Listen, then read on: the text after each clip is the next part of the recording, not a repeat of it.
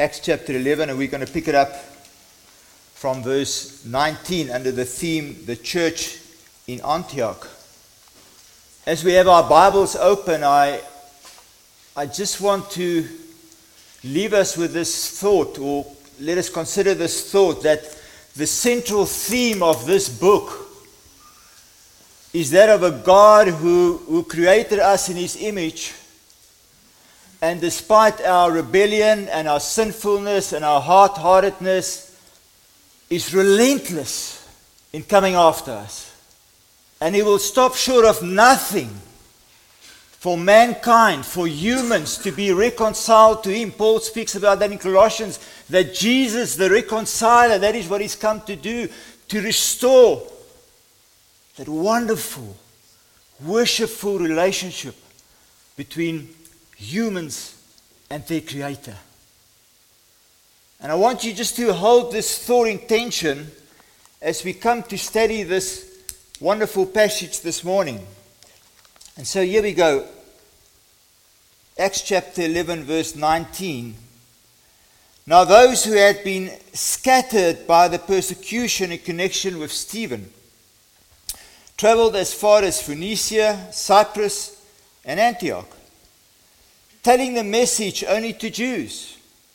Some of them, however, men from Cyprus and Cyrene, went to Antioch and began to speak to Greeks also, telling the good news about the Lord Jesus. The Lord's hand was with them, and a great number of people believed and turned to the Lord. News of this reached the ears of the church at Jerusalem, and they sent Barnabas to Antioch. When he arrived, he saw evidence of the grace of God. He was glad and encouraged them all to remain true to the Lord with all their hearts. He was a good man, full of the Holy Spirit and faith. A great number of people were brought to the Lord. Then Barnabas went to Tarsus to look for Saul. And when he found him, he brought him to Antioch. So for a whole year, Barnabas and Saul met with the church and taught great numbers of people. The disciples were called Christians first at Antioch. And during this time, some prophets came from Jerusalem to Antioch. One of them, named Agabus, stood up and through the Spirit predicted that a severe famine would spread over the entire Roman world. This happened during the reign of Claudius.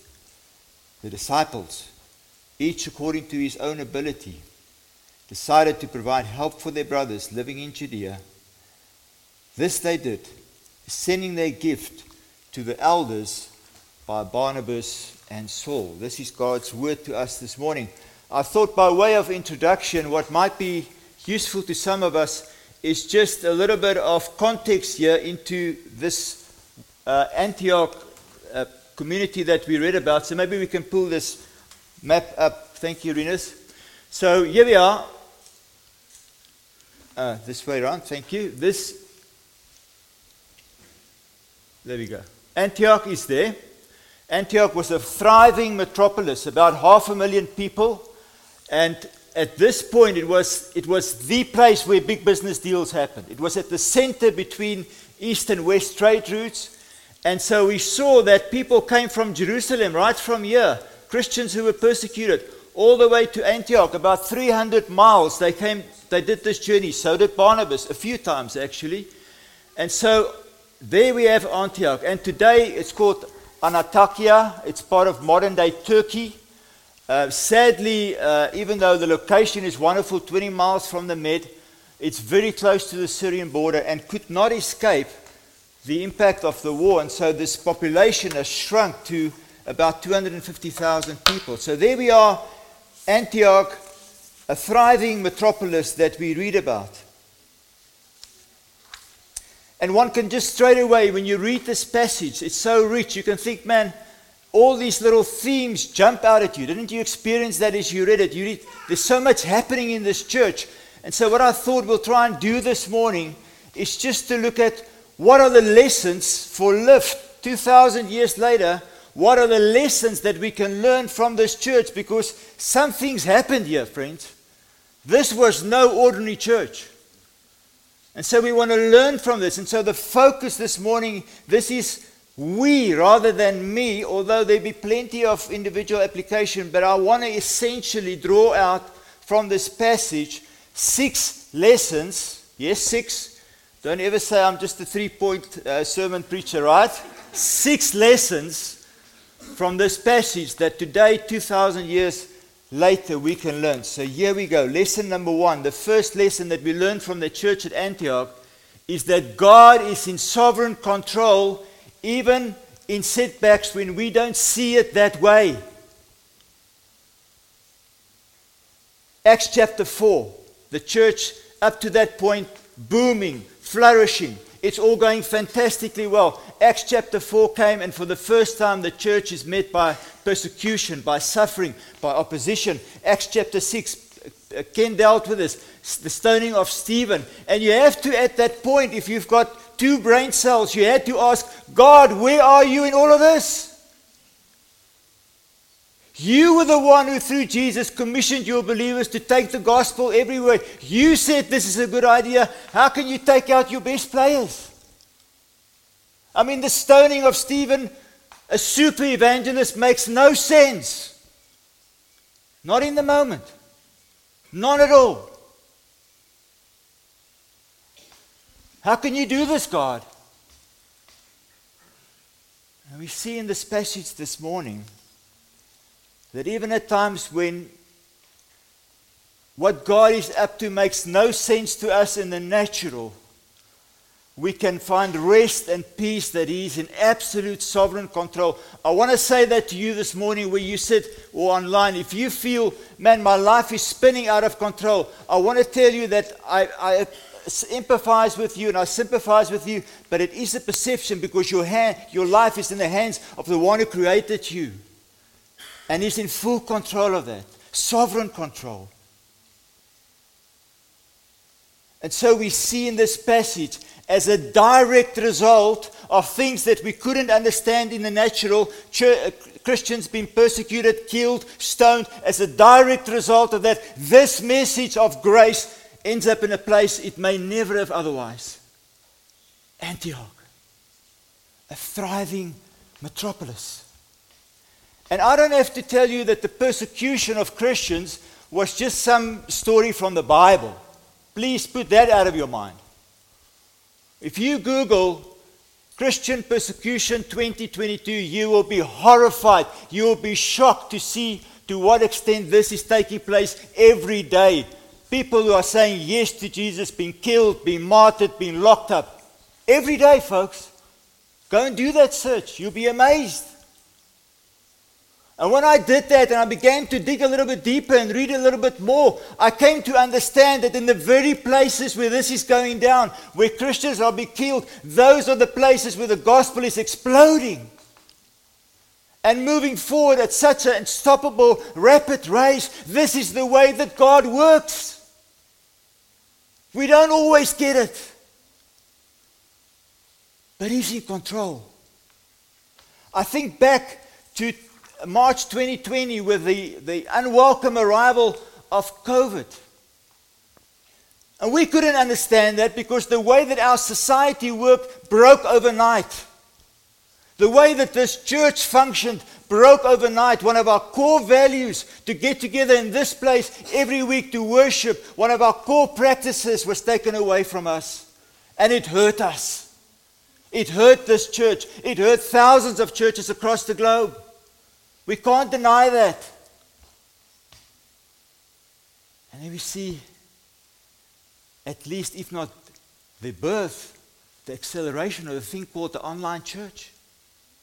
Now you can debate with me the merits of such a thing. I don't mind that. That's not the point. The point is, when we were scratching our heads, and we were saying, God, what's going on here? You know what we're about. When that thing came to an end, thousands of people across the world heard the gospel for the first time. People that would never have put their foot in a church. I know of some of those people. And that God sovereignly, like we see here in Antioch, where it doesn't make sense, where we don't understand all of this, works together. and something amazing happens. I think of our, at the time we had to shift from a, a monthly kind of prayer gathering in attendance to a weekly prayer meeting online. Folks, I want to tell you that that thing has been the best thing that, from my perspective, that's happened to this church. Weekly, some of us get together and we pray for the nations. We pray for this nation. We pray for cities. We pray for the gospel. We pray for people in our church. Madeleine is a prime example. Something happens. Cancer. Let's pray often. That meeting has become the engine room of this church in many ways. And so all I'm pleading for, all I'm asking for this morning as we as we study this passage and we think what's happened here at Antioch, why were people killed, why did they have to scatter? We cannot put God in a box, folks. And we can't always figure him out. But part of becoming a disciple, a true follower, is that we will find rest and peace and say, God, you know best. I'm so delighted this morning that I can put my life in your hands. And even through pain and suffering, our Ukrainian friends, I can't imagine what you're going through. I honestly can't. Waking up one morning and everything that you've known, got used to, your suburb, your school, your church is gone. Figure that one out. But we trust God, sovereignly in control. The second lesson we learn from this wonderful church is that every follower of Christ has the unlimited potential to take the gospel to his or her sphere. If you are a follower of Christ this morning, whether you're part of this church or not, I want you for a moment just to put your shoulders back and to whisper to yourself, I have unlimited potential to take the message of Jesus to my sphere. I really want us to hear this. The church of Antioch, the way it was founded, is astonishing. This was not a church that was planted by pastors or apostles or trained missionaries. No, no, no. Who planted this church? Luke says it was unnamed men. And I have faith that in, over time that included women. But it was unnamed people. He didn't even name them. And what did they do? They fled Jerusalem and they began to walk the streets of Antioch, into the coffee shops, into where business were done, into where sport was played, whatever the case may have been. And what did they do there? Verse twenty, they began to tell. Remember Peter's message two weeks ago about gospel gossiping? That's what these people did. The original word there, the Greek word, is the word milo. Milo means simply to tell, to speak. Folks, this is what happened here. This church was not started in a formal proclamation environment. It was everyday people like you and I going about our ways, going to work, going to school, going to shopping, walking around our suburbs, the mundane things of life. And people began to whisper, they began to tell, they began to speak of this incredible message of grace that's gripped and changed their lives forever. They began to do that.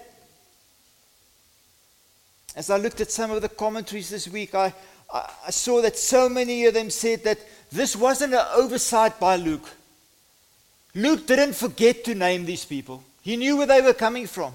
He could easily have found out their names. But the, but the point is that he was so intentional not to name them, because otherwise we would have hailed them as super spiritual heroes, like a Saul, like a Barnabas, and we say, no, I can't do that. No, Christo, that's not my game. I'm not a super evangelist. Don't put that on me. Don't make me feel guilty about this. This is, I'm going to leave this for the pros. That could have been so easily that we could have read into this passage, but no, unnamed men. This is not meant for pastors. This is for all of us. And this is by no means even remotely a rebuke. This is an invitation, friends, for us to begin to live like this. I know you may sit there and think, man, I came to, to Zouk. I came here because of a great job or a great job for my spouse or whatever the case may be. And that may be true to an extent. God has given us magnificent careers here, and we want to do it well, and we want to flourish, and we want to worship God through our work. No question. But are you going to stop there? You're going to sell yourself short, because God has placed us here as gospel whisperers or gospel gossipers. Elise is so good at this. When often we, we just meet strangers and we begin to talk to them, and it won't take long for her in the conversation where she, she just mentioned our church. That's all. And people are interested. I believe, believe me, people are interested when we begin to talk to them about this stuff. They may appear from the outside skeptics, hard-hearted. No, no, don't come to me with this. I'll tell you inside they are wanting to know. I'm absolutely convinced of that. And so in this passage, in this church, unnamed men changed the world. That's us. I was sitting in a, a wine bar one late Friday evening, and uh, into this establishment walk about ten to fifteen people, and I immediately recognized one of the guys. He was part of our church at the time, actually uh, part of us in eldership, and uh, he was the attorney, and the whole law firm went out for dinner and then came to this place afterwards, and uh, I still can't remember exactly how it happened, but I ended up talking with one of the young attorneys in their team, and kind of just introduced myself, and we started talking, and then he asked me, how do I know this guy? And I said, well, I know him because, you know, we're part of the same church. And this young guy was fascinated. He, he couldn't believe that I would go to church. And so he started asking me, you know, tell me about the church. Why do you believe? Why do you believe? You really think there's a God? And here we are late at night in a wine bar, and I'm just kind of answering questions. I'm mellowing, I'm gossiping, I'm, you know. And it came to part ways, and I said to him, you know what? I don't care what you do, but there's one question you have to figure out for yourself. And that is, was the resurrection of Jesus real? Because if Jesus walked out of the grave, everything else changes. You go and find an answer to that question. And so he said to me, where do I find an answer? And I pointed him to some resources. I said, you can go and read this stuff. But you can also come to a church. We meet literally a half a block from here. That's where we meet. Sunday night, six o'clock. You decide. Sunday night came, and I had zero expectation, but here he walks in. Not only does he walk in, he sits right in front. And he came week after week. And then our church did an Alpha course, and he said, I'm in, I want to do this, I'm going to do the Alpha course. And it's more or less at that point that we moved on, and I I actually don't know how this story ended because we've lost touch. But that's not important. I'm trying to just point us to be more like these unnamed people in Antioch. Folks, we can do this. We can do this. I, I honestly cannot believe that God would bring me to this city just to make myself a little richer and experience a little bit more of Europe and have a few more friendships. All of that stuff is great. But that's not why we're here. Let's become like the Antioch church. Let's begin to millow. Let's begin to gossip. Let's begin to share this incredible good news. The third thing we learn from this church is, is wherever the gospel is shared, God, not us, God has the power to save sinners. For us to fully understand this, we need to know a little bit more about this Antioch gathering. This church was, was made up of corrupt, scandalous people. Political scandal was the order of the day. Corrupt business deals. Sexual, excuse me, sexual immorality. It was a melting pot of a big mess. That's what this church was about. And it is significant that if God had to pick a place from there, the gospel will be launched into the whole world, that he would pick this place. That the, the first place where the believers are called Christians is here, Christ's followers. That the, the first place where Jew and Gentile come together is here. This is the place from which the mission, the message of Jesus, went into all of Europe and eventually all of the world. That God would, play, would pick a place like this is incredible. And dare I say it, the more I read about Antioch, the more I think about Zouk, because we're exactly the same. There's political scandal here virtually every day. There's corrupt people in business deals everywhere. And it's okay in this culture to sleep with whoever you want to, where you want to. That's okay. And God chose Antioch to begin to change things. And in a sense, Antioch was actually the perfect breeding ground for the gospel to flourish in this pagan environment, in this, this immoral mess, if you like. I'm going to send my people, unnamed as they may be, and they're going to begin to whisper the cross, the message of Jesus to them. And I want us to see in this verse twenty-one that not only was this people telling them about Jesus and then say, okay, I've done my thing, you know. Verse twenty-one says that people, no, no, people turned to the Lord. That is a significant verse. That is repentance, friends. That is not just on an emotional basis saying yes to Jesus and then carrying on with our lives. That verse implicates that people in Antioch turn in their tracks. And they left their immoral behavior behind. They stopped doing business practice that, practices that were corrupt. They turned, they repented, and they turned to Jesus. That's repentance. And when Barnabas arrived, what happens? It tells us that Barnabas sees the grace of God. What a verse! And I'm thinking, how do we see the grace of God, friends? In your life, how do you see the grace of God?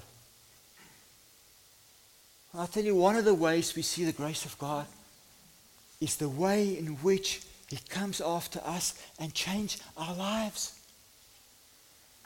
And so from an immoral mess, these people began to turn their lives around. They began to change as they've heard this little gospel being drip-fed. They put the pieces together and they come to a place where they say, Jesus, we are in. Not only are we in, not only do we believe this message, but please change us. We don't want to stay the way we are. Come and change our lives. And so for us as a church, this is not about just about getting people into heaven, as Dallas Willard would say. No, no. This is about getting heaven into people. Radically, fundamentally changed. That's what happened to me. I made a, a, a complete turnaround. As I, as I walked away, yes, it took time, but as I walked away from what I, the way I was living, step by step, as God's grace pulled me to turn away. And so there's nobody that's beyond the gospel. I want us to hear that this morning. I used to think like that. I used to think that there are some people, man, in my sphere, current sphere, my friendships, surely not God. So-and-so is too wild, too sinful, too this, too that. Till God reminded about me. Christa, you were like that. Every one of those boxes you can tick. I came after you. I know you were stubborn, and I know it took time, but you changed me. And so none of us, like we see in this chapter, in this passage, is beyond the reach of the gospel. I want us to remember that this morning. Then fourthly, we can learn from this church in Antioch that, gri- that grace always triumphs over legalism, and I'm so grateful for this.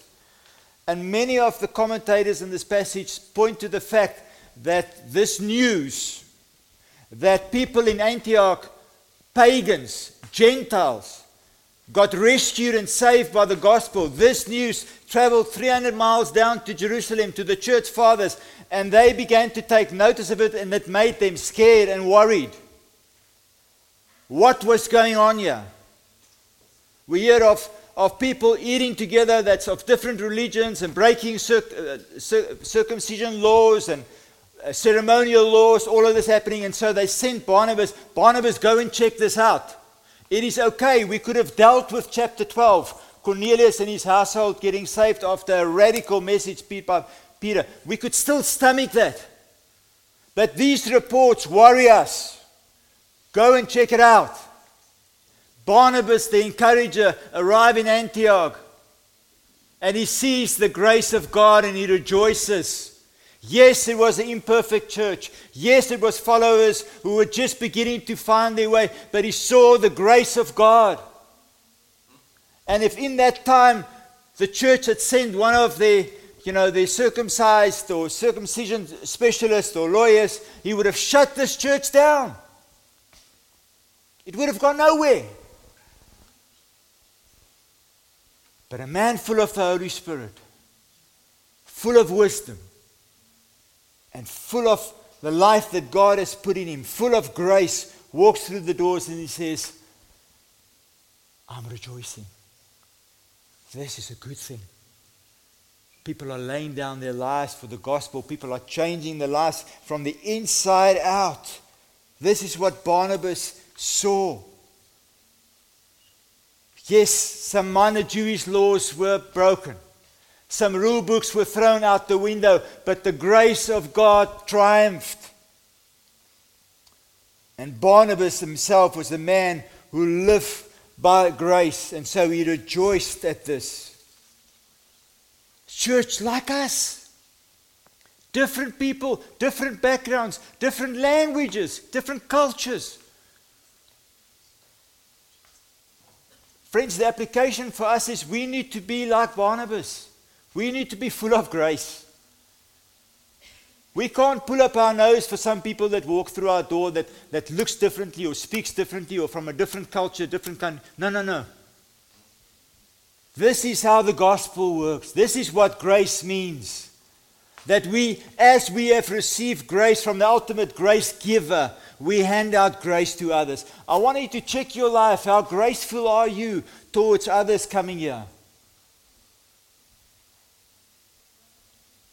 There is no space in the gospel for discrimination of any kind, for rule books.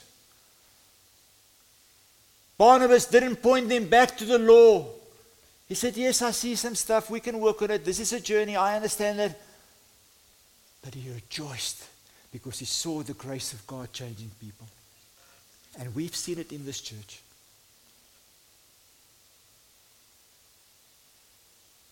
Throw your life, throw your heart, throw everything that you have open to strangers to this message. That's what God is calling us to do week after week after week, to embrace. Come here, you're welcome, you're loved. This is not a place where you have to perform to get somebody's approval. No, no, no. This is where we level at the foot of the cross. This is where grace triumphs. And if you've got just a hint of legalism in you, I'm asking you, I'm inviting you, I'm suggesting to you, no, no, I'm telling you, kick it out the door. It doesn't belong here.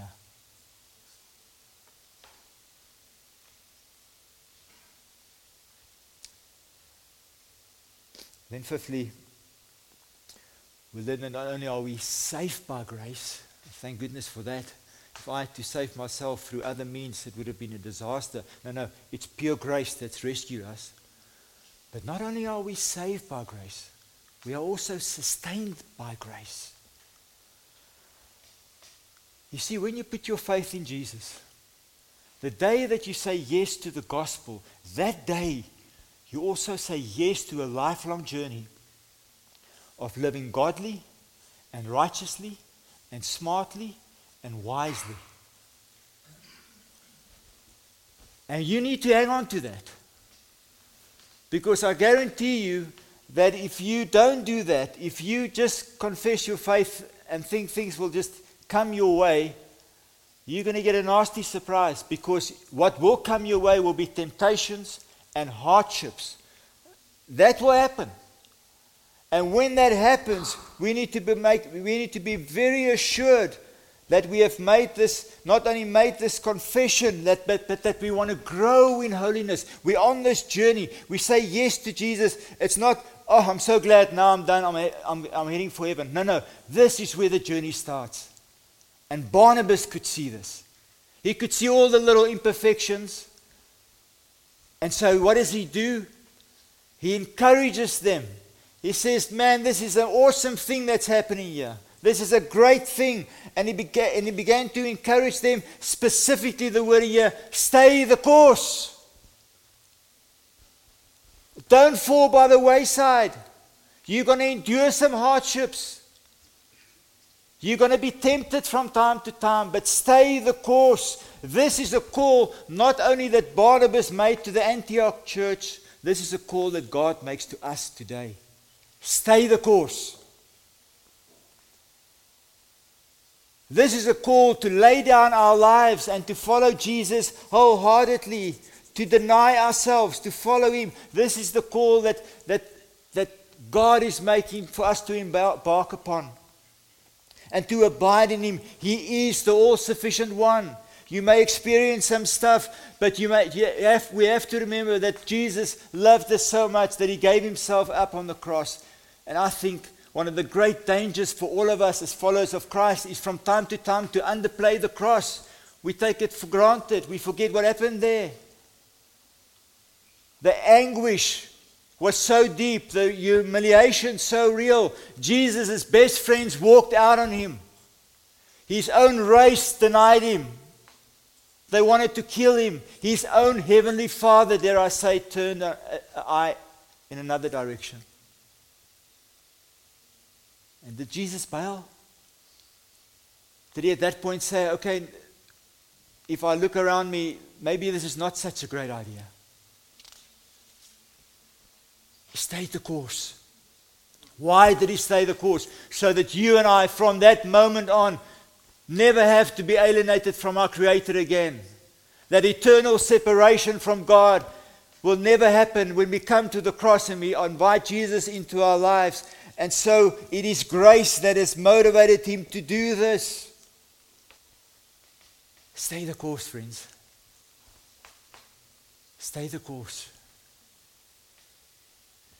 I've just turned sixty, and one of the prayers I pray most times for myself is finish strong. Because guess what? The temptation to do otherwise is massive. It would be so easy for me to, to walk in the other direction. But this grace message, this thing that Jesus went through, meditate on it. Let it soak your heart and you afresh. And that would help you to stay the course. Not a bunch of rules, not some legalism. No, no. The thing that will make you stay the course is the message of Jesus that is so radical and yet so gracious. That will help us to stay the course. And then finally, we learn from this church a wonderful thing, and that is to be, gra- be, be, be graciously and radically generous. So this prophet, Agabus, somebody who hears from God and come and share it with his people, Ag- Agabus comes to them and says, there's going to be a famine in Judea with massive implications. And this little new church, nobody asking, nobody prompting, nobody forcing, says, we want help. And they do that. But think about this. This is a brand new church. When you plant a church, uh, I've been part of that journey. When you plant a church, boy, do you need resources, financial and human. The very last thing you want to do when you plant a church is to give it away. And so this church could easily have said, that's fine, we see you need, give us a year or two, let us settle down, let us build up our resources, at that point we'll help you, we promise, we're coming your way. No, no, what if they do? They hear a need and they say, here we are, it doesn't matter what we have or don't have, we trust God, our lives is in God's hands, we're not going to be thrown by this little thing, and we're not going to give under compulsion, we give because God has given so much of Him to us. That's the reason to be a giver. And in this church, we've got such amazing examples of this. All of us should be so proud of it. I'm so delighted that Ken and Christine, so many years ago, forged this relationship with this church in Armenia. A few weeks ago, we had supper in his house, and he began to tell a story that I didn't even know existed. of how that relationship came about. And how we've over the years been able to do our little thing. Ken found a way to break all the international currency rules and got money to them, right? This church gave generously. When the Ukrainian war started, in no time, we got fifty thousand francs together. My friend, that's a lot of money in any man's book. And we found a vehicle to deliver it to where the need is greatest. That's a wonderful thing. That's a mark of a great church. If we're not consumers, no, no, we givers. And we will need to continue to do this if we want to fulfill the missionary mandate that rests upon us. Hear me this morning. I'm not looking for your money. None of the leaders are looking for your money. But if we take the mission that God has called us to even halfly serious, we will have to part with some of our resources to make this happen. I think if in the little French countryside where we where we have a, a property, and there's a little church here, and they meet in the most primitive of ways. And I think, man, this church, it needs it needs a, a decent overhead projector. It needs some musical equipment. It needs some people to come and preach there, some leaders to be encouraged. It needs, and if we don't go, who will? And so this church is, we've lived this space. This is, this is a wonderful thing for us. We can celebrate it. All I'm saying is God, was, God is going to expect more of us. And that's a good thing. Because we'll be living for things that will last forever. I tell you, you get involved in seeing another mission, another thing work, and you never question the meaning of life again. You never struggle, struggle with purposelessness, a reason to get out of bed. Just like it is as an individual to gossip the gospel, as a corporate together, to do what we can to see the gospel flourish. It is a wonderful thing. And so well done. But let's stay the course. And so here we have this church in Antioch who rested in God's sovereign control. Yes, there were things they couldn't figure out, like we, things they couldn't understand. But God's sovereign control was good enough for them, and they went with that. Here was a church that that didn't believe that the The forward moving of the gospel is restricted to a few elite. No, no. They were gossiping in the streets of Antioch, wherever they went. Here is a church who believed that the only way that man can be reconciled to God is by God saving sinners by grace. And everyone is included. There's no outsiders in that conversation. Here is a church who saw the motivation to to move away from legalism and laws and embrace this grace that God has extended to you and I and all of us this morning. A church that used grace to stay the course. Not a pastor, not some rules, not some prescriptions, but God's grace so tenderizes your heart, so messes with you from the inside out that I want to live like that. I want to live rightly, godly. That's what I want to do. And my motivation is God's grace in my life. And here is a church who want to give generously to every possible occasion. Folks, why would we not want to be part of a church like this? And the, the, the, the, the kind of the climax, the cherry of it all, is this verse. And the hand of the Lord was with them, and considerable numbers put their faith in trust in Jesus. Can this be said of Lyft in years to come? I believe it can.